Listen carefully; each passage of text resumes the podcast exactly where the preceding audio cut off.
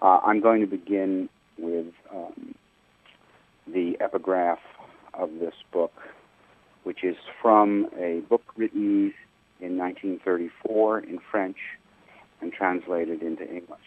And it reads like this. As looking at a portrait suggests the impression of the subject's destiny to the observer, so the map of France tells our own fortune.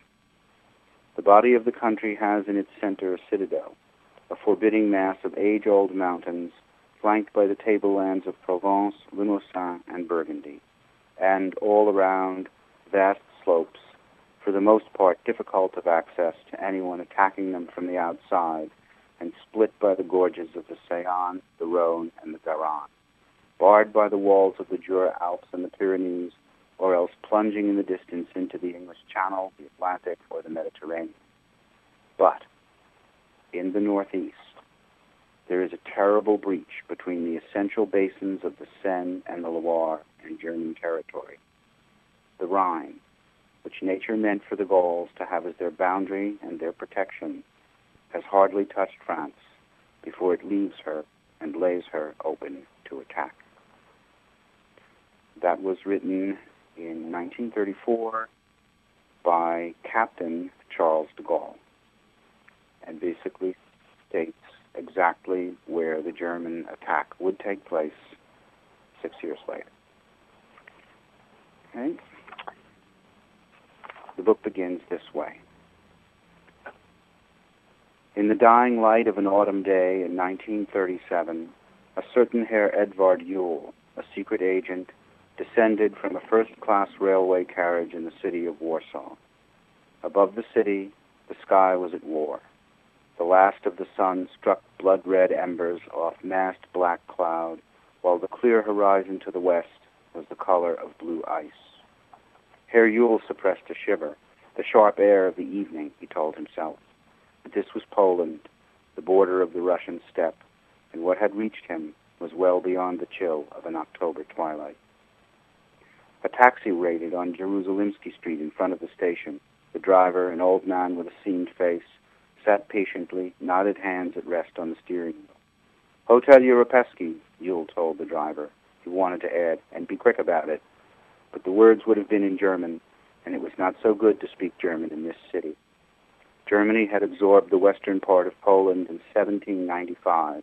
Russia ruled the east, Austria-Hungary the southwest corner, for 123 years, a period the Poles called the partition, a time of national conspiracy and defeated insurrection, leaving ample bad blood on all sides. With the rebirth of Poland in 1918, the new borders left a million Germans in Poland and two million Poles in Germany, which guaranteed that the bad blood would stay bad.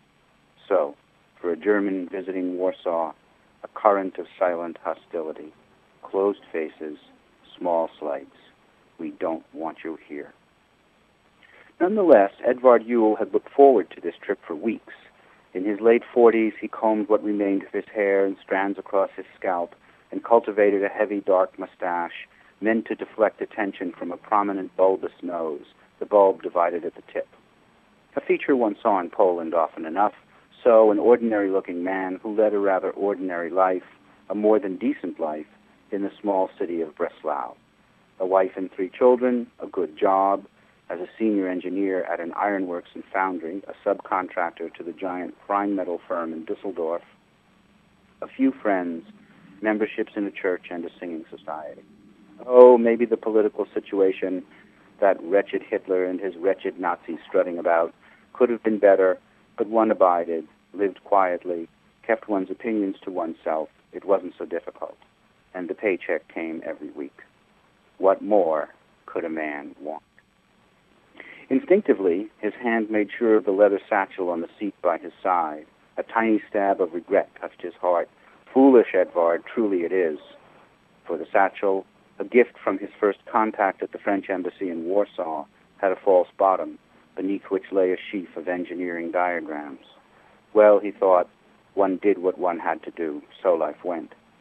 No, one did what one had to do in order to do what one wanted to do. So life really went. He wasn't supposed to be in Warsaw. He was supposed by his family and his employer to be in Gleiwitz, just on the German side of the frontier, dividing German Lower Silesia from Polish Upper Silesia, where his firm employed a large metal shop for the work that exceeded their capacity in Breslau. With the Reich rearming, they could not keep up with the orders that flowed from the Wehrmacht. The Gleiwitz works functioned well enough, but that wasn't what Uhl told his bosses. Bunch of lazy idiots down there, he said with a grim shake of the head, and found it necessary to take the train down to Gleiwitz once a month to straighten things out. And he did go to Gleiwitz, that pest from Breslau back again, but he didn't stay there. When he was done bothering the local management, he took the train up to Warsaw, where, in a manner of speaking, one very particular thing got straightened out. For Uhl, a blissful night of lovemaking, followed by a brief meeting at dawn, a secret meeting, then back to Breslau, back to Frau Uhl and his more than decent life. Refreshed, reborn. Too much, that word? No, just right. Uhl glanced at his watch. Drive faster, you peasant. This is an automobile, not a plow. The taxi crawled along Nowy Swiat, the grand avenue of Warsaw, deserted at this hour. The Poles went home for dinner at four. As the taxi passed a church, the driver slowed for a moment, then lifted his cap. It was not especially reverent, Uhl thought, simply something the man did every time he passed a church. At last, the imposing Hotel Europejski, with its giant of a doorman in visored cap and uniform worthy of a Napoleonic marshal. Uhl handed the driver his fare. He kept a reserve of Polish zloty in his desk at the office and added a small proper gratuity, then said, Dankeschön. It didn't matter now. It was where he wanted to be. In the room, he hung up his suit, shirt, and tie, laid out fresh socks and underwear on the bed, and went into the bathroom to have a thorough wash. He had just enough time. The Countess Szelenska would arrive in 30 minutes. Or, rather, that was the time set for the rendezvous. She would, of course, be late, would make him wait for her, let him think, let him anticipate, let him steam. And was she a countess, a real Polish countess? Probably not, he thought, but so she called herself, and she was to him like a countess, imperious, haughty, and demanding. Oh, how this provoked him, as the evening lengthened and they drank champagne, as her mood slid subtly from courteous disdain to sly submission, then on to breathless urgency. It was the same always, their private melodrama, with an ending that never changed. Uhl the stallion, despite the image in the mirrored armoire, a middle-aged gentleman with thin legs and pot belly and pale chest home to a few wisps of hair, demonstrably excited as he knelt on the hotel carpet, while the Countess, looking down at him over her shoulder, eyebrows raised in mock surprise, deigned to let him roll her silk underpants down her great, saucy, fat bottom. Noblesse oblige. You may have your little pleasure, she seemed to say, if you are so inspired by what the noble Szelenska bloodline has wrought. Uhl would embrace her middle and honor the noble heritage with tender kisses. In time, very effective such honor, and she would raise him up, eager for what came. Next. He'd met her a year and a half earlier in Breslau at a wine stube where the office employees of the foundry would stop for a little something after work. The wine stube had a small terrace in back, three tables and a vine, and there she sat, alone at one of the tables on the deserted terrace, morose and preoccupied. He'd sat at the next table, found her attractive, not young, not old, on the buxom side, with brassy hair pinned up high and an appealing face, and said good evening. And why so glum on such a pleasant night? She'd come down from Warsaw, she explained, to see her sister, a family crisis, a catastrophe. The family had owned for several generations a small but profitable lumber mill in the forest along the eastern border. But they had suffered financial reverses, and then the storage sheds had been burned down by a Ukrainian nationalist gang, and they'd had to borrow money from a Jewish speculator. But the problems wouldn't stop. They could not repay the loans, and now that dreadful man had gone to court and taken the mill. Just like that, wasn't it? After a few minutes, Uhl moved to her table. Well, that was life for you, he'd said. Fate turned evil, often for those who least deserved it. But don't feel so bad. Luck had gone wrong, but it could go right. It always did, given time.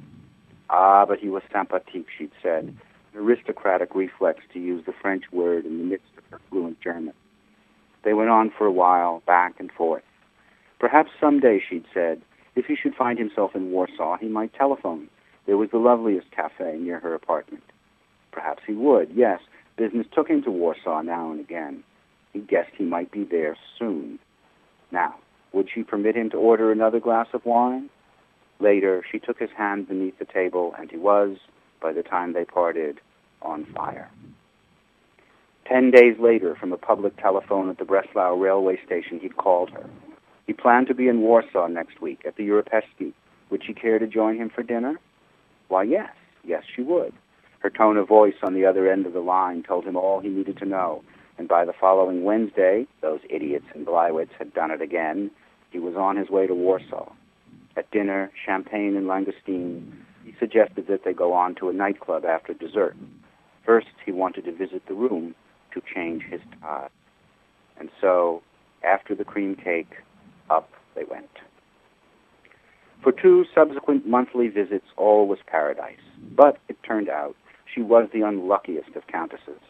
In his room at the hotel, brassy hair tumbled on the pillow, she told him of her latest misfortune. Now it was her landlord, a hulking beast who leered at her, made chuck-chuck noises with his mouth when she climbed the stairs, who told her that she had to leave, his latest girlfriend to be installed in her place, unless her misty eyes told him the rest. Never. Where Uhl had just been, this swine would not go. He stroked her shoulder, damp from recent exertions, and said, Now, now, my dearest, calm yourself. She would just have to find another apartment. Well, in fact, she'd already done that. Found one even nicer than the one she had now, and very private, owned by a man in Krakow. So nobody would be watching her if, for example, her sweet Edvard wanted to come for a visit. But the rent was 200 zloty more than she paid now, and she didn't have it. A hundred Reichsmark, he thought. Perhaps I can help, he said. And he could, but not for long. Two months, maybe three. Beyond that, there really weren't any corners he could cut. He tried to save a little, but almost all of his salary went to support his family. Still, he couldn't get the hulking beast out of his mind. Chuck, chuck. The blow fell a month later. The man in Krakow had to raise the rent. What would she do? What was she to do? She would have to stay with relatives or be out in the street. Now Uhl had no answers. But the Countess did.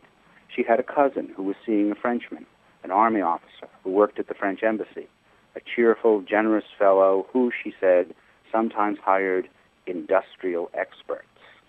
Was her sweet Edvard not an engineer? Perhaps he ought to meet this man and see what he had to offer. Otherwise, the only hope for the poor countess was to go and stay with her aunt. And where was the aunt? Chicago.